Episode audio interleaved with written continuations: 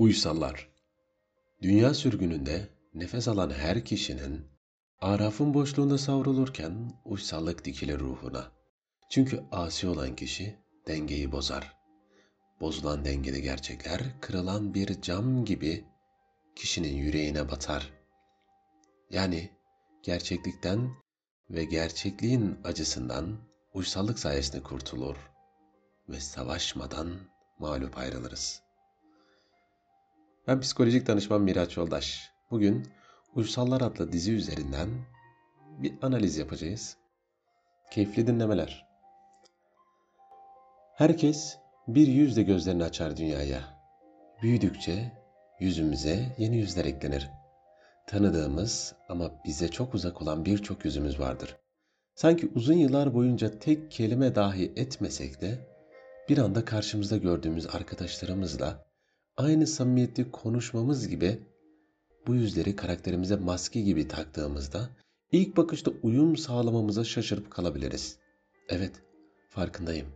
Birçok yüz kavramı kulağa hiç hoş gelmiyor. Ama toplumsal baskılar, var olan statü, beklentiler, kişisel korkular ve kaygılar kendimizi baskılamamıza ve yapmak istediğimiz, bizi biz yapan durumları baskılamamıza sebep olmaktadır bu duruma her iki yönüyle ele alarak bize çok güzel bir bakış açısı sağlamaktadır. Kısaca karakterler hakkında bilgi verecek olursam, Oktay hapishane yapmak üzere bir iş alan mimar, evli ve iki çocuk babası, evden kaçacakken sis yüzünden vazgeçip geri evine dönen, gündüzleri aile babası, bir mimar, geceleri gençlik yıllarından kalan punk kültürünün devam ettirmeye çalışan bir karakterdir. İş ortağı Berhudar Bey. İşinde bilinen birisi, her konuda bilgisi olduğu düşün, olduğunu düşünen, öğüt veren bir karakter. Berhudar Bey yalnız yaşayan, aile özlemi çeken, bunu da Oktay ve ailesiyle bir nebze olsa hafifletmeye çalışmaktadır. Nil, Oktay'ın karısı. Kocasıyla ilişkisini çoktan yitirmiş, yaşlanmanın getirdiği kırışıklıklarla mücadele ederken, tipik bir orta yaş bunalımındaki kadını canlandırmaktadır. Tanıştığı farklı bir cümleyi hiç yaşamadığı bir hayatı lanse ederek boşanmış, çalışıyor vesaire gibi gizlice kendine yeni bir hayat kurmaktadır. Kaybettiği gençlik enerjisine ve ilgiyi yeni hayat tarzında bulduğu için yalanlar yalanlar katarak hayatını idare etmektedir. Olcay, eski asker, tipik ataerkil Anadolu babası. Bir yandan da eski sevgilisiyle tekrar ilişki yaşamaya çalışmaktadır.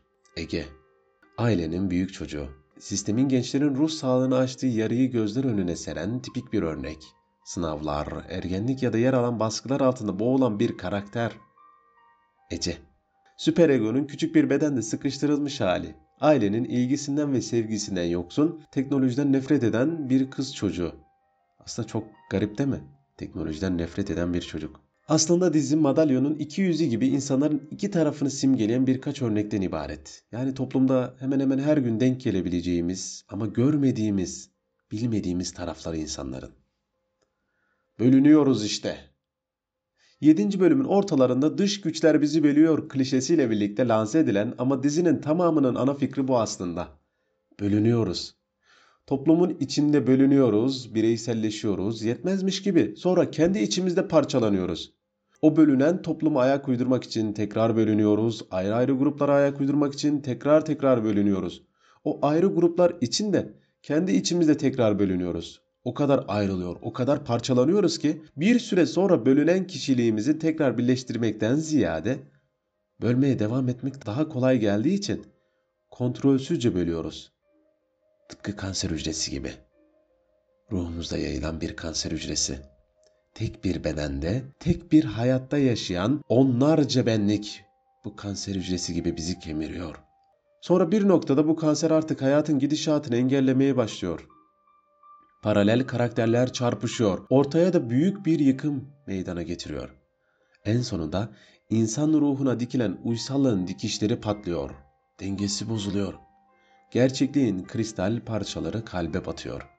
Tarifsiz bir acı ortaya çıkıyor. Bu bazen yaşamımdaki amaç ne benim diyerek depresyona kadar varıyor. Bazen bölünen parçalara takılı kalıp kaybedilen kontrolü tekrar elde etmek için OKB'ye götürüyor bazen kişinin kendi dahi kimseye güvenemeyeceği sanrısı ruhta yayılıp paranoid düşüncelerle kişiyi boğuyor, Bazen de artık bölünen parçalardan birini ya da birkaçını kendisinden ayırıp olmayan varlıklara atıfta bulunarak onlarla konuşuyor.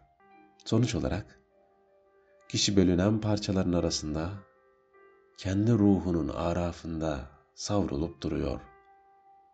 Ta ki gözlerini dünyaya kapayana dek.